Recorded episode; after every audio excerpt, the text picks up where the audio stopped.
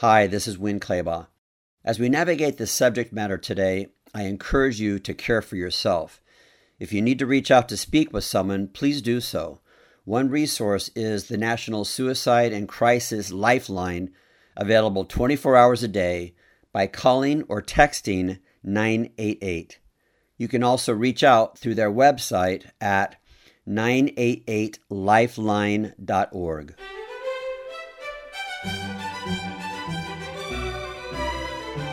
Hi, everybody. Winn Claybaugh here, and welcome to this issue of Masters.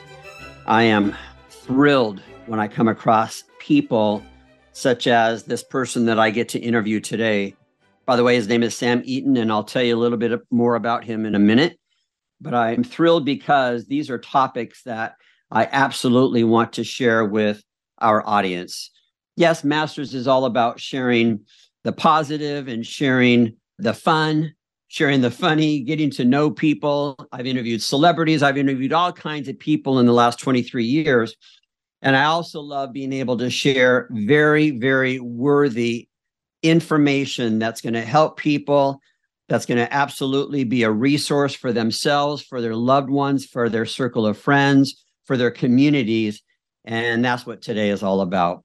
So, Sam Eaton is an author, speaker, and founder of Recklessly Alive Again, I love that title, that, that name. We'll talk about that, which is a suicide prevention organization sprinting toward a world with zero deaths by suicide. Sam has spoken at over 150 events throughout the US, sharing his story of battling depression and suicidal thoughts. Sam's first book, Recklessly Alive What My Suicide Attempt Taught Me About God and Living Life to the Fullest, was released in January of 2021 and reached the top 100 best-selling books on Amazon.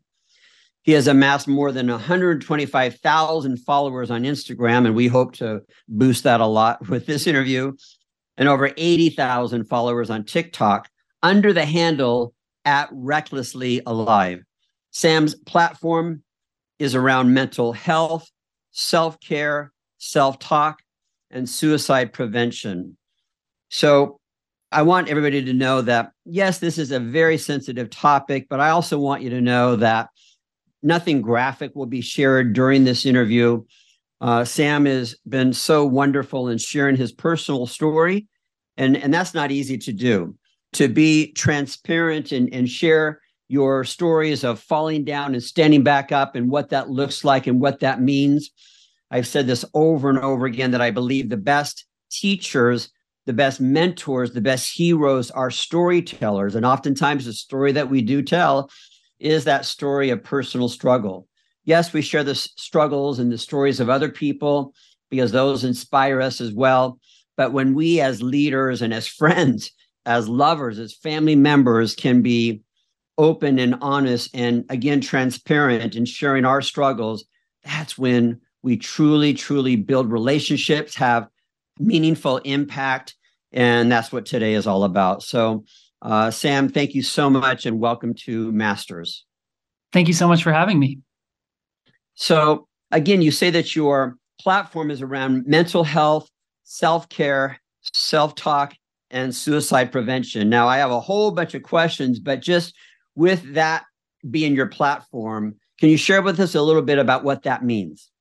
So I attempted suicide when I was 23. I'm 34 now. And at the time, I felt completely alone in what I was facing. And I didn't understand the statistics that one in six people in the US will battle depression at some point, one in five people will battle mental illness, and just how prevalent that was. And I truly just needed someone to show me that this was okay, show me how to move through some of that stuff, give me little tips, little encouragement, especially when my self talk was so poor. I needed a voice and a presence in my life. And so I wake up every day and try to be that for other people who might be in a dark place or, or they're trying to care for someone who's in a dark place so that they could have a better understanding of, of what that person might be going through.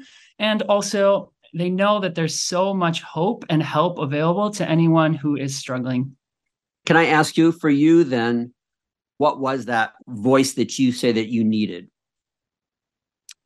truthfully part of it for me was god or just this idea of of god that something bigger than i was that my life had more purpose than i thought you know i kind of believed that i was an accident and that i shouldn't exist but at the time, I didn't tell a single, I told two people in the whole world that I'd ever felt suicidal.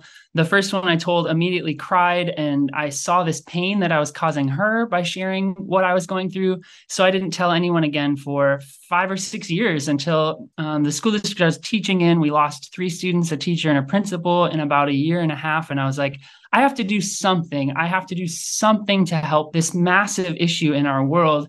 Um, I didn't know what that would be. So, truthfully, I, I didn't have that voice for a long time, but I do now. And I'm so thankful that I get to be that for others. So, talking about the ways that you fight depression and and why it's a difficult illness to face, can you give us some insight on that? Absolutely. I had this breakthrough moment when I realized someone fighting depression is really battling a war on three different fronts. You're fighting what's happening in your physical body, that might be a chemical imbalance. That's how you're caring for yourself. Nutrition, exercise is one of the biggest parts. I have to move my body every day just to feel pretty good. Um, the way that we sleep, what we are eating, hydration, all of these things contribute to how you feel in your body, which is so tied to your mental health.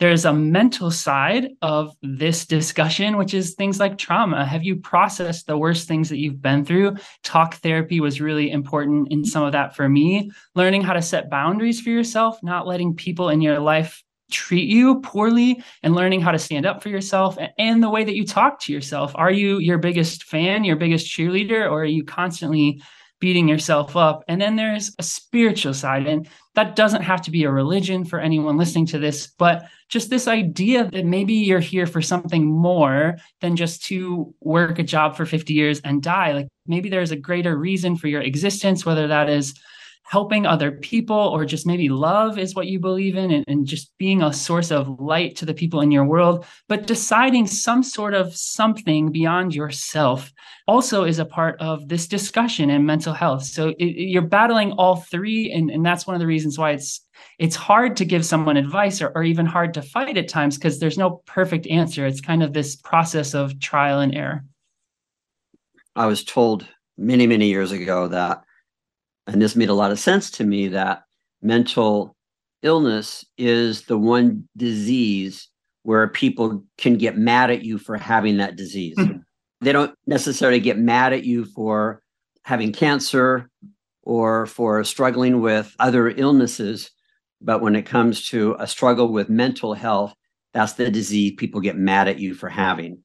How, how did that thought, if that rings true to you, how did that help you navigate or actually maybe uh, slow you down from seeking out the support and the help that you needed. Absolutely. I mean, no one can deny that there is a stigma around mental health, specifically versus physical health, right? Like you just mentioned, if someone has the flu, we say go rest, go take care of yourself, drink fluids. If someone has mental health struggles or depression, we say cheer up, try harder, your life isn't that bad. So, just the simple way that we even talk about that um, when I when I started talking about suicide prevention about seven years ago, I faced a ton of backlash. I, I truly thought the people in my life would applaud my courage and really press in. And truthfully, the opposite was pretty true. My boss at work actually called me into his office and said, You know, we're getting complaints about what you're sharing online. You should turn your things to private. I said, absolutely not. I was a teacher at the time. There was a parent who called and said, asked if I was mentally stable and if I should be allowed in a classroom. And I walked back to my room almost in tears, honestly. And then it kind of just clicked for me. And I was like, holy cow, imagine being that guy's kid who someone can't even share seven or eight years later that they battled this. Um, that they feel so threatened and so afraid. I was like, okay, that just means I need to press harder. And it truly has become this motivation for me of okay we have to break down this stigma. And, and i'm strong enough now that i can do that work for the people who can't because people who are at their lowest they don't have the energy to sometimes take a shower let alone fight through the stigma. So they need the rest of us to come to their aid and help fight that for them. And we're going to get into that. You, you say we need for other people to step in and help us fight this. And, I, and we're going to get into that. But I noticed that you uh, because I follow you, I notice that you still get that backlash. You still have a, a lot of haters out there that want to tell you, maybe they're total strangers, a lot of them are, that say, hey, buck up, your life is not that bad. Why are you sharing? You're just trying to look for attention here. Mm-hmm. You get that on a regular basis. You say that you're strong enough now, but it has to have an impact. 100% truthfully for me now I, I have the perspective and i've done the therapy work to know that most of those people are hurting too and they specifically around masculinity. We have a lot of work to do around restrictive masculinity this idea that there's only one version or one type of a man that's right and and i've had to do a lot of that work myself. It, i'm not going to say it doesn't ever bother me it's it's annoying um, but at the end of the day it's just a pretty closed-minded view of the world and and as one of, I'm not sure if this is okay to share, but one of my favorite authors, Brene Brown, says, Stop trying to win over the haters. You are not the jackass whisperer. And I, I say that to myself almost every day. It's like, no, I, I don't have to win over someone who's like that. That's not my job. I'm just going to keep shining my light. I'll let you, you say it's annoying. It's just annoying. Uh, back when you were saying that there's like this war where you're battling three different areas the physical, the mental, and the spiritual. And under the mental, you talked about talk therapy. What is that? So going to see a counselor or a therapist uh, was is really challenging. Truthfully, it's it's scary. It takes a lot of courage to trust someone with your story. I'm the perfect person to tell everyone I think they should try therapy because I hated it and I fought against it so hard. Because who wants to go spend an hour every week talking about the worst moments of your life? But there is so much power a in processing and working through that kind of like rubbing a bruise you know you go back over these things and it kind of hurts in the moment but over time maybe 6 months later maybe a year later you start to work through some of those things and, and, they don't hurt as much. So it's it wouldn't take me down every time something like that happened. It wasn't a 3 day recovery process. And they can point out these things in your life that you might not even see. I mean truthfully one of my first rounds of therapy i had to learn what a people pleaser i was and how i just kind of let all these people use me and walk all over me. And i i didn't really ever stand up for myself or have a lot of self-worth. So I happen to be a person that thinks everyone can benefit from talk therapy. Now, it's it can be expensive, and there are barriers to talk therapy. Um, but those that can and have the means, I couldn't recommend it anymore. You said that you used to let people walk all over you. What did that look like for you personally? You're a people pleaser, and you let people walk all over you.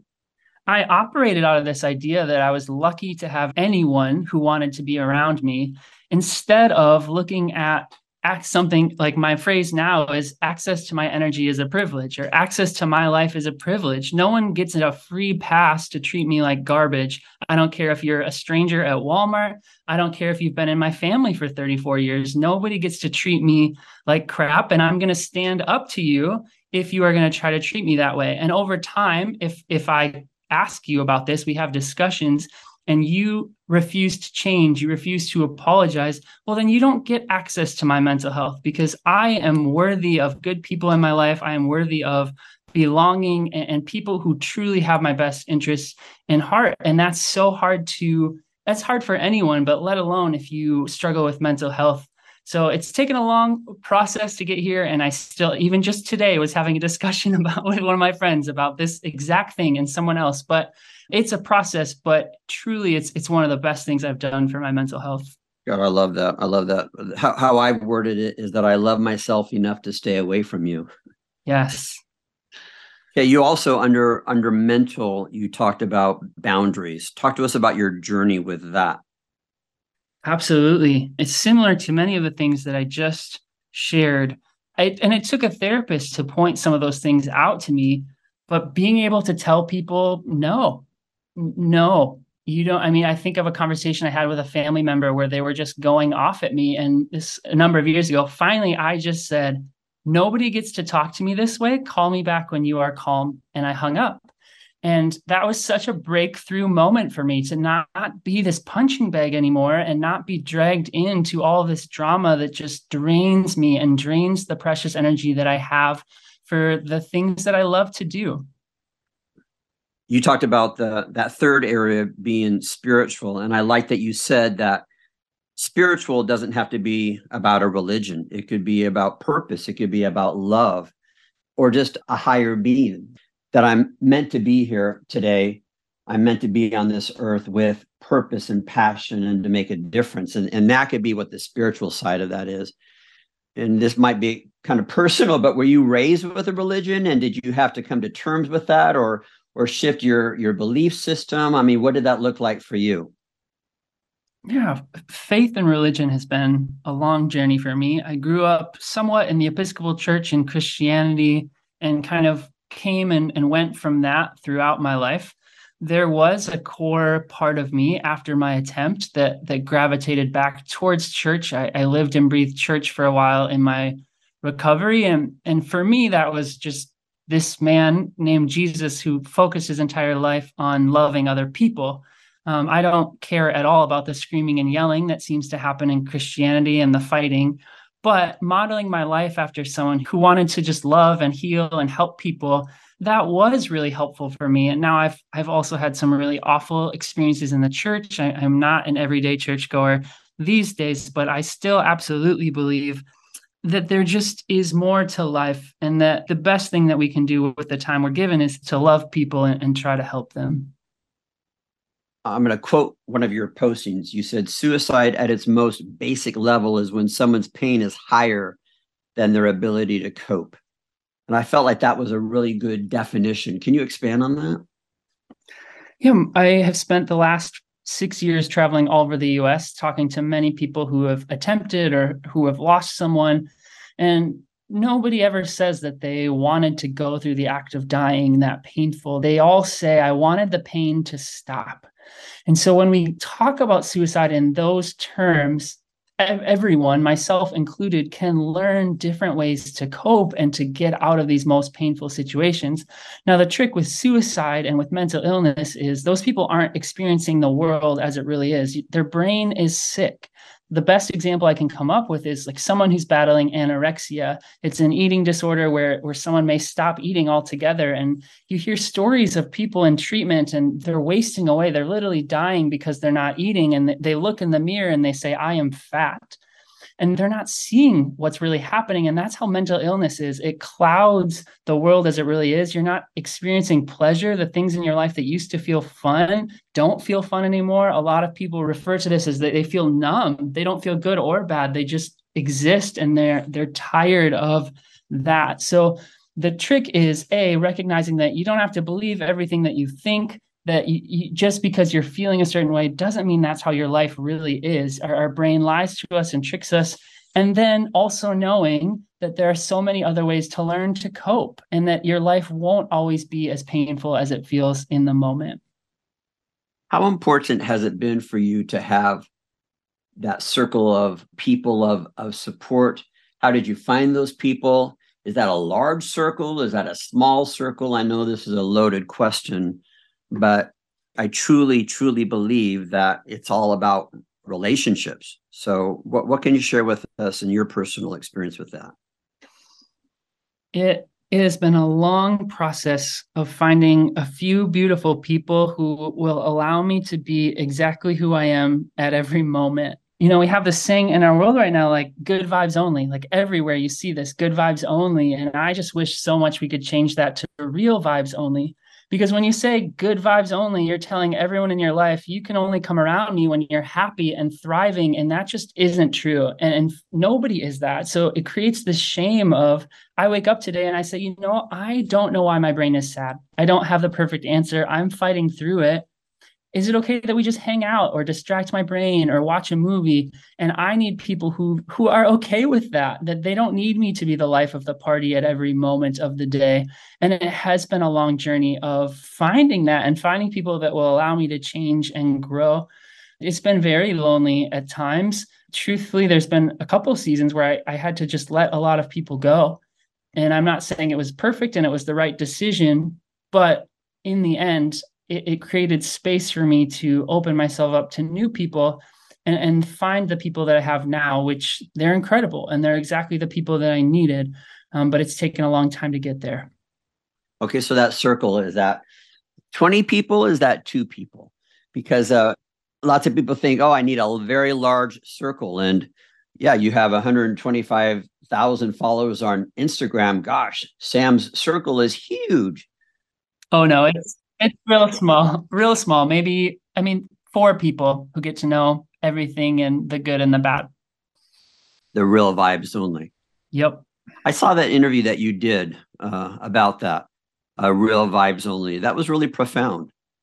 Could you expand on that a little bit more? Because you're right. People want to be around you, or they want to be around someone only when when things are happy and joyous. Because I guess they're looking for that too.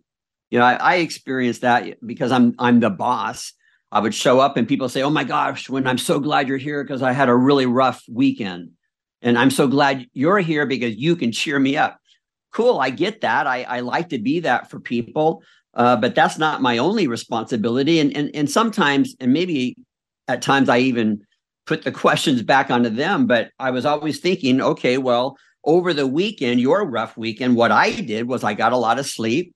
I went to the gym. I ate really good food. I, I, hung out with people that I love, people that love me and support me. So that's what I did so that I had a wonderful weekend. What did you do? What was your responsibility in all of this? Absolutely. I've come to learn I I am still shocked when I see how many people follow me on these social media things because I I'm just kind of this quiet guy in Minnesota who is just trying to help. But at the end of the day, I think we are all craving authenticity. We are craving people who are a brave enough to share what they've been through, brave enough to be exactly who they are they're not pretending, they're not trying to put on a show. So much of our social media has become that. It's it's people either bragging or or putting on a play about what they think their life should be. And truthfully, the best gift you can give anyone is that authenticity piece and that vulnerability. When you are brave enough to share, hey, I went through this hard thing at this time in my life, I guarantee you, nine times out of 10, someone's going to say, they're going to meet you there and they're going to share something hard that they went through because it gives them permission to open up to who they are. So we don't have to wake up every day and tell every single person, everything's the best. I'm the best. You're the best. The world's the best. We can just show up and say, yeah, man, I'm, I'm going through it a little bit, but I'm so glad to see you. And I'm so glad that we get to spend this time together. This is a very interesting conversation. I'm, I, and I'm thinking about when my little family, we were on vacation in Tulum and we're on the beach and I we saw this girl and I'm not exaggerating. I think she spent at least a good hour trying to set up the perfect photo.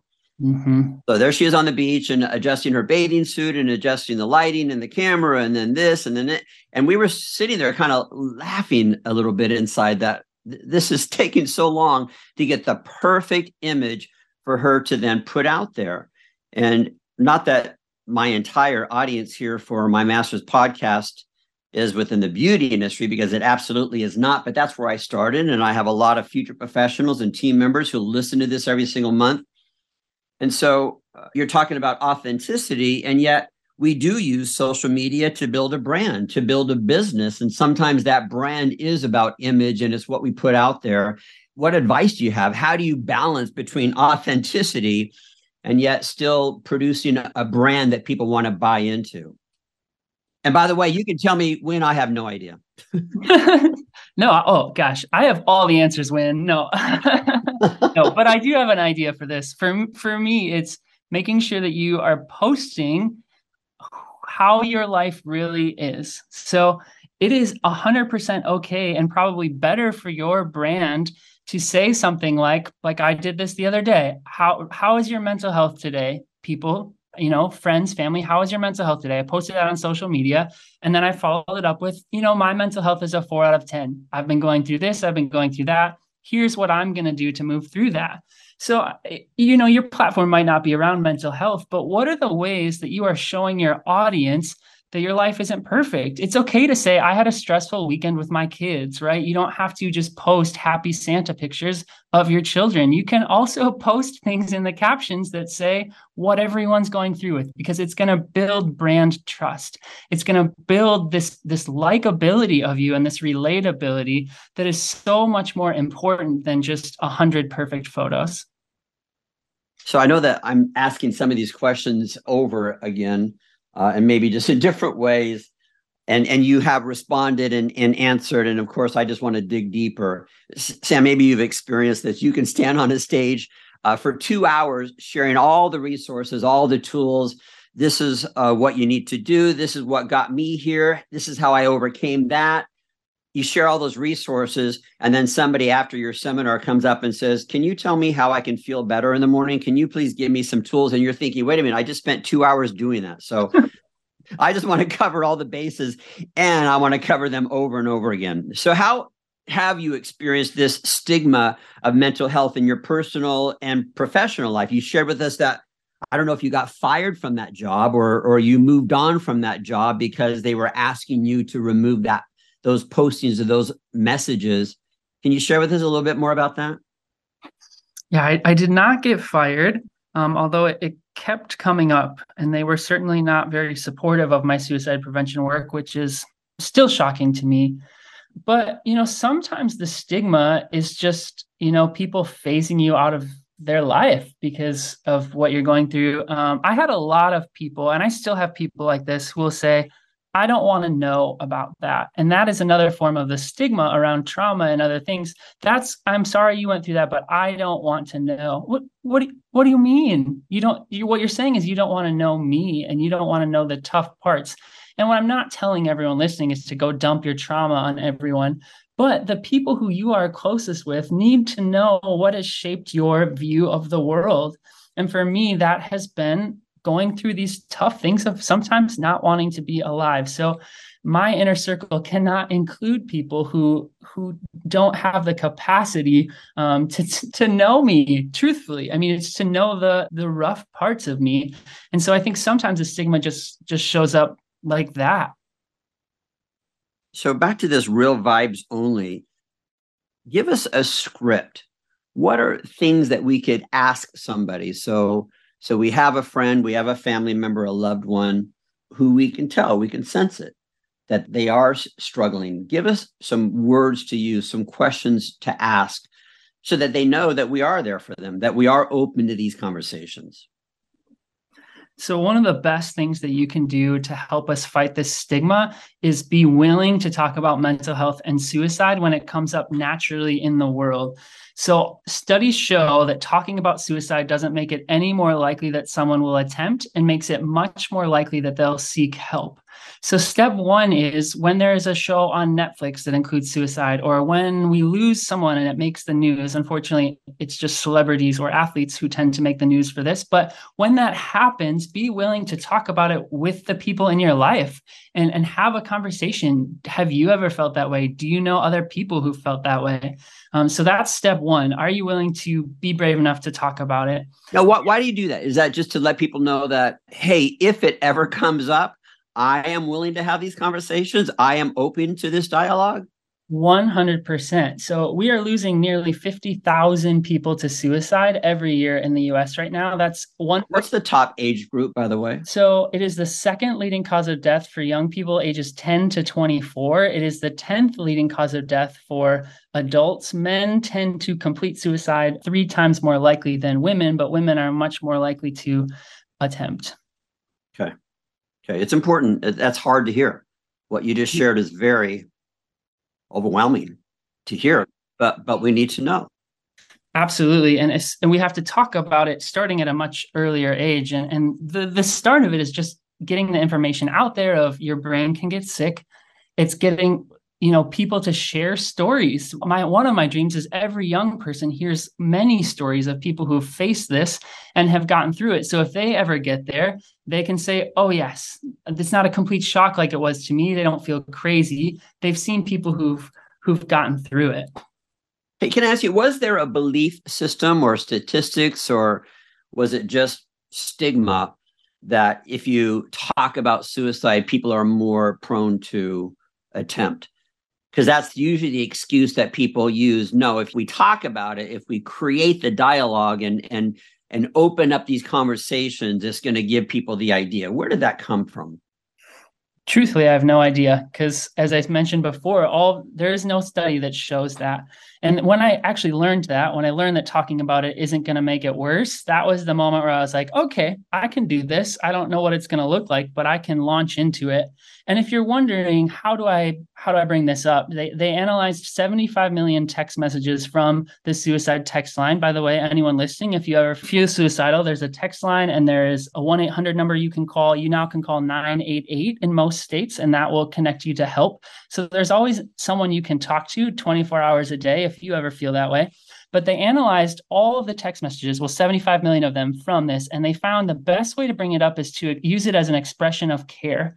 So, especially if you know someone who has been suicidal in the past, you might say something like, Hey, sometimes when people are going through a really tough breakup, they might have thoughts of dying. Have you ever had a thought like that?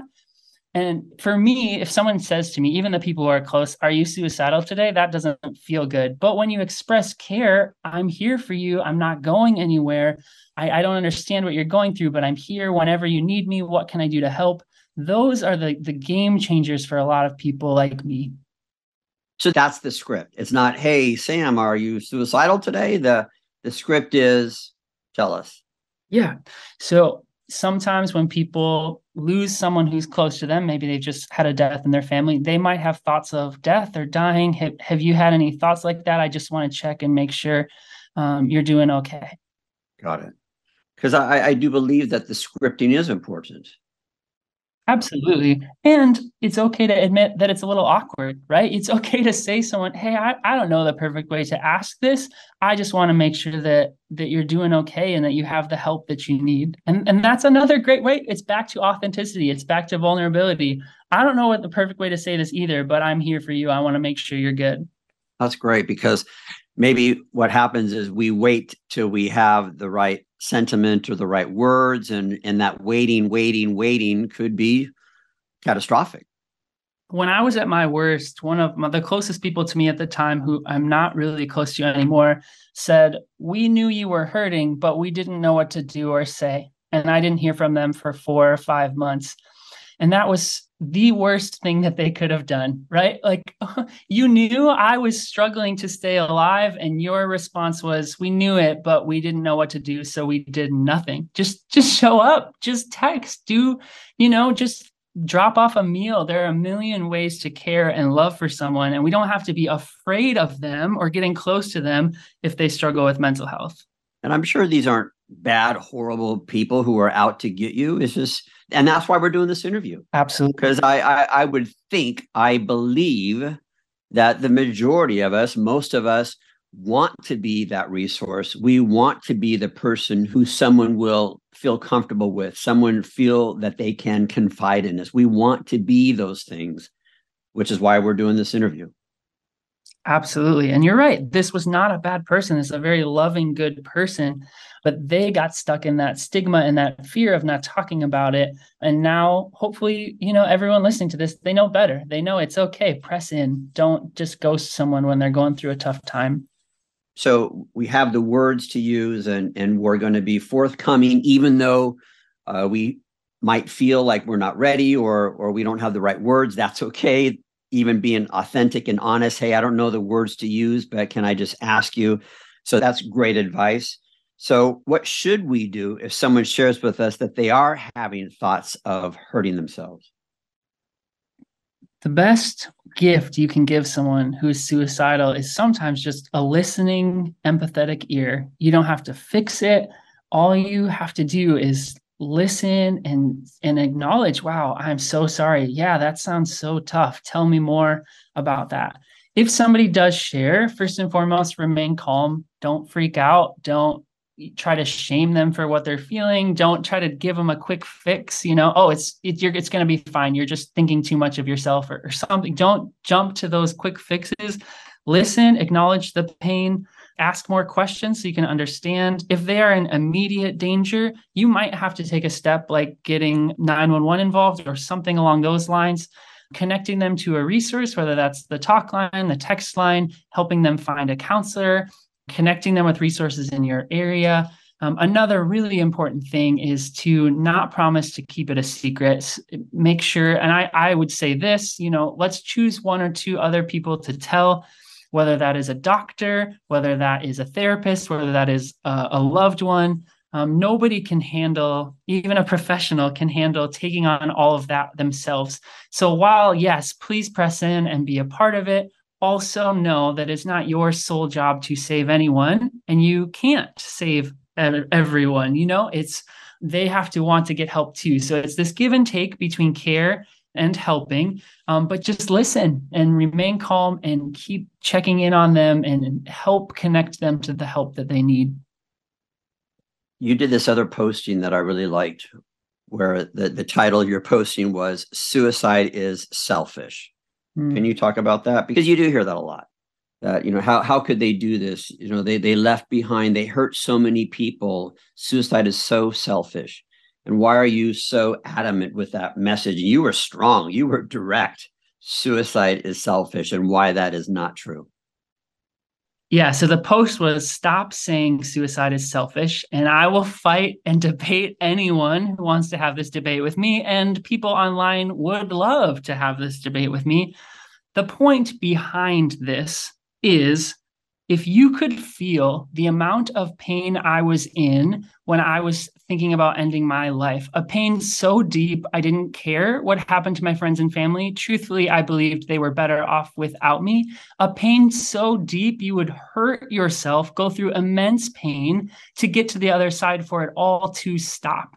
And I think most people cannot imagine a pain that deep. So if you have never yourself experienced what that is like and how sick your brain can get, you should not be telling other people it's selfish. Truthfully, if you could feel that amount of pain, even for a minute, I, I can guarantee you would say, I don't think it's selfish, Sam. I, in fact, I get it.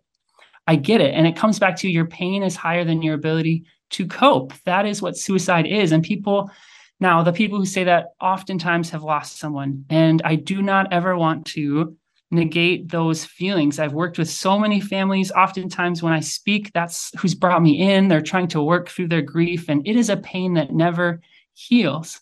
However, when we focus on the selfish and the guilt, that's A, it's not helping anyone. And B, it just, it's not true. It was the exact opposite of that. I truly thought I was doing my family a favor, and, and that couldn't have been more wrong. Wow. That's powerful. I like that you also have directed your messaging, the training that you do, the input that you provide towards companies. So, what is the role that a, a company can take when it comes to suicide prevention in the workplace? That is a, a tricky one for sure. Hopefully, I, I, I pray that all companies are a willing to have the conversation you know, every September is Suicide Prevention Month, every May is Mental Health Awareness Month. Finding ways to normalize that conversation in your business.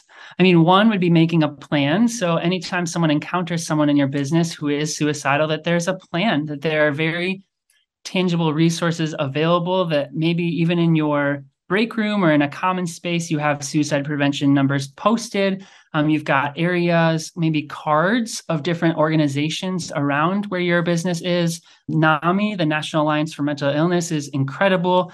The NAFSP, National Association for Suicide Prevention, is a really great one. Um, so it's getting people resources, it's being willing to talk about that, and truthfully finding ways in your business to to break down those barriers to care whether that's uh, you know choosing a health insurance plan that that supports mental health. Many don't. Many don't cover therapy. So making sure that your business is set up in a way that your people can get help because when their mental health is in a great spot guess what? Your business is going to be in a better spot and the work that they're doing is going to be in a better spot. So your investment in suicide prevention and mental health services for your people is only going to come back tenfold in the amount of business that you do I've seen lots of companies who are providing what they call mental health days. Mm-hmm. So every every company probably maybe by law they have to provide sick days. So I'm sick, I can't come to work today. Cool, you're you're covered, you're taken care of. What about prevention? And so I love seeing these companies who guess what everybody you're everybody the whole company, we don't care if you're sick or not, we don't care if you're struggling mentally or or not. We want everybody to have a mental health day. Go enjoy your day 100%. A lot of school districts are adopting that too. I know the state of Illinois now gives all students a certain number of mental health days. Um, and I, I, do think that that is a huge, huge part and, and just shows how much that you care that people take care of themselves. It just sends out a message that we we care. And I like what you said earlier. It's not our job to fix somebody. It's our job to be a resource. It's our job to provide resources to be there for them. And so just the simple advice that you gave where there are posters hanging in the lunchroom that give resources that give phone numbers or or websites of where somebody if they are struggling could find the help. Because you said it's how many one in how many are struggling with some sort of, of mental health challenge? Uh, one in five. One in five. Will face mental illness at some point in their life yeah. So if we were considering everybody that we work with everybody that we go to school with wow that's a lot more and again because of the stigma attached to this we're not talking about it. So we're just assuming, well, he said one to five, but in my company, this doesn't come up. yes, it does. just not talking about it. Yeah. And depression's the number one cause of disability in our country. So if you need financial motivation to find a way to help people, there it is.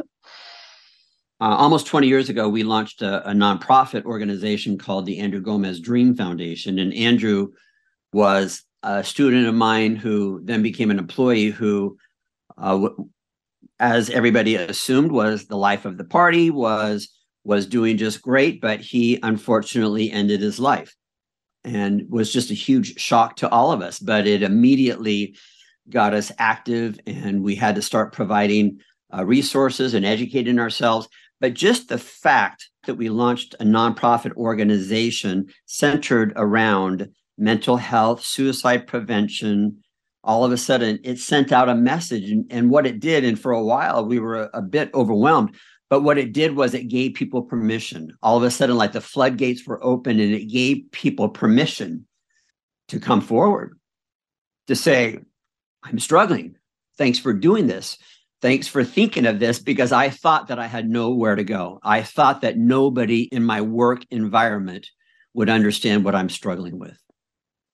That is incredible. And the other thing the research showing right now is the average time from onset of onset of symptoms to treatment is 8 to 10 years. Most people will start experiencing some sort of mental health challenge and they won't seek help for 8 to 10 years. So all of the work that your nonprofit is doing, all of this podcast, all these things we're trying to open up this conversation may help shorten that time. Um, and that's truly truly the hope is that that you know people will a recognize what this might look like and b be willing to you know break through that stigma and seek the help that they need knowing that their life could be so much more alive than it is today. I don't think i've heard that statistic before that it can take someone 8 to 10 years. Isn't that interesting? Because we have a little sniffle in our nose and we immediately run to the doctor we call in sick that day. Hey, I have a sniffle on my nose. Oh, stay home. Stay home. You're good. We got you covered.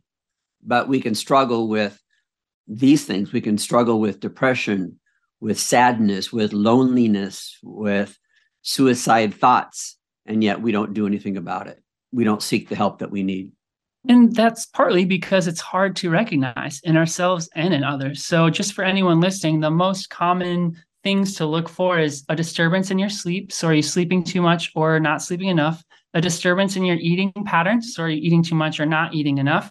Do you find yourself isolating and pulling away from people? Do you find yourself stopping doing the things that you used to love or the things that you love don't feel fun anymore?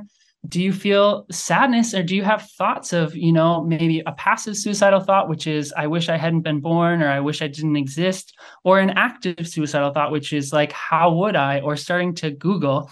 And if you ever get to that active point that is the time to take action. That's for me too. If if ever my brain is going there okay i have to call and get someone help today. But the overall idea is that these things aren't as easy to spot as the flu. You know, we make excuses on why we don't get help or why we don't try because we think, oh, maybe it's not that bad. But, you know, truthfully, one of the best things people can do if they're listening to this and thinking, ah, oh, this might be me or someone else, just talking to your primary care doctor at your next physical appointment. They've got a questionnaire, seven to 10 questions that they'll ask you. And that can just be a great place to start and to track over time how are you doing emotionally.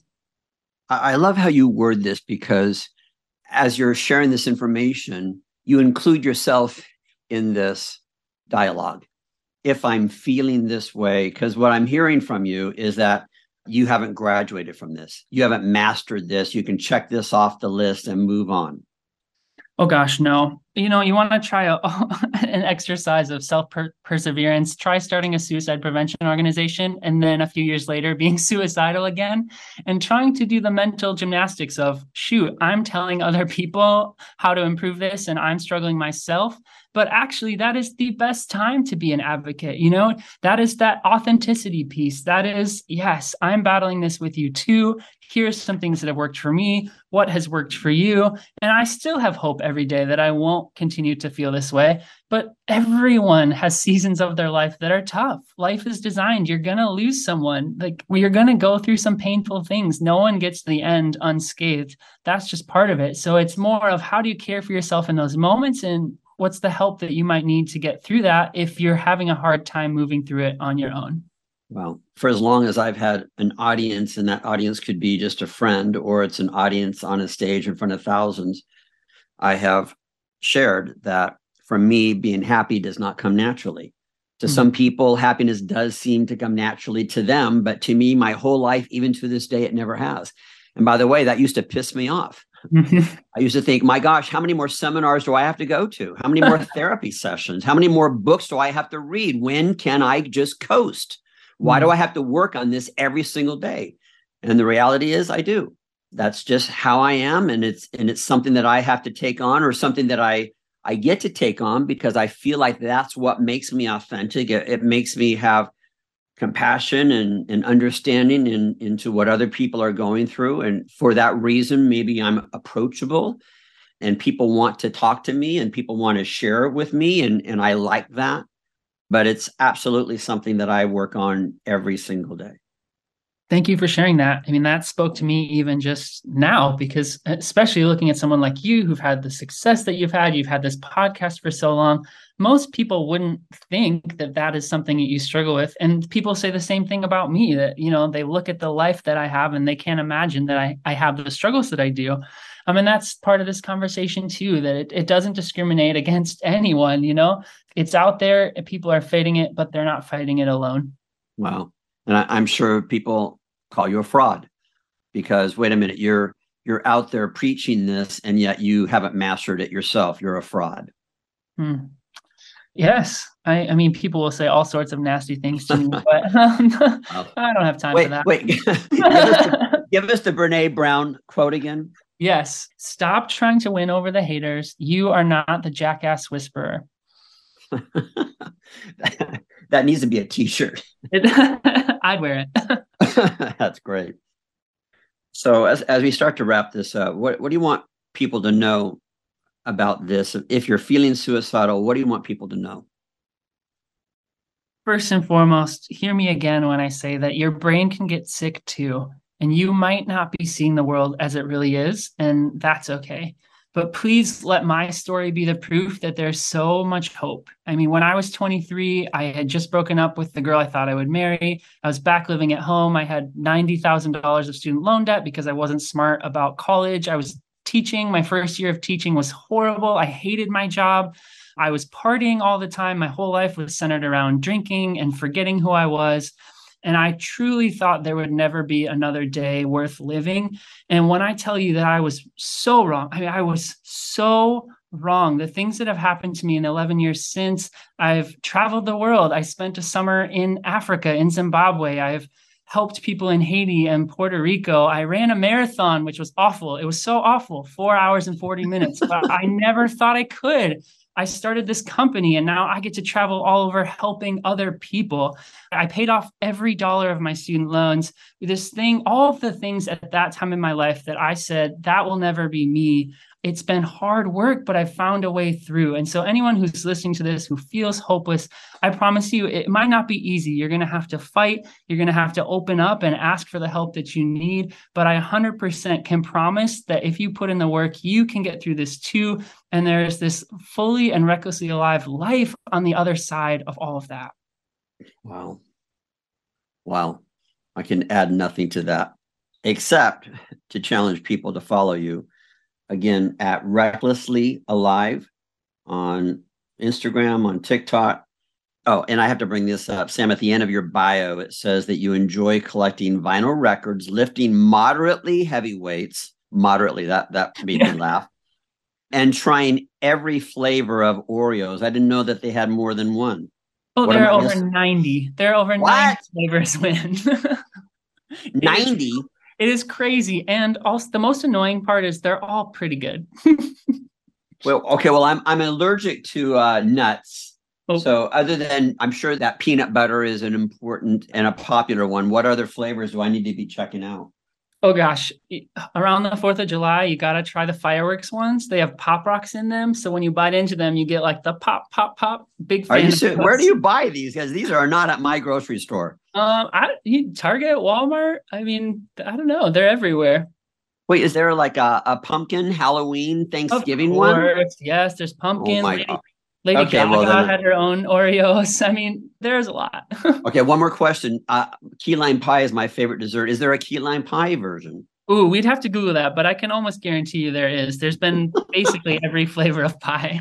well, well, Sam, I, I can't tell you what a, a pleasure this was. And I knew after watching you for so long and following you, I knew that it would be this, I don't want to say easy, that it would be this profound, that it would be this uh, remarkable your calmness and your humbleness through this message, through this topic, uh, really is engaging. It gives people permission to listen to you. It makes people feel comfortable to listen to you. It's non threatening. And man, that's not by accident. I know you work hard at that. That's that's true authenticity there. And I'm so, so grateful to you for that.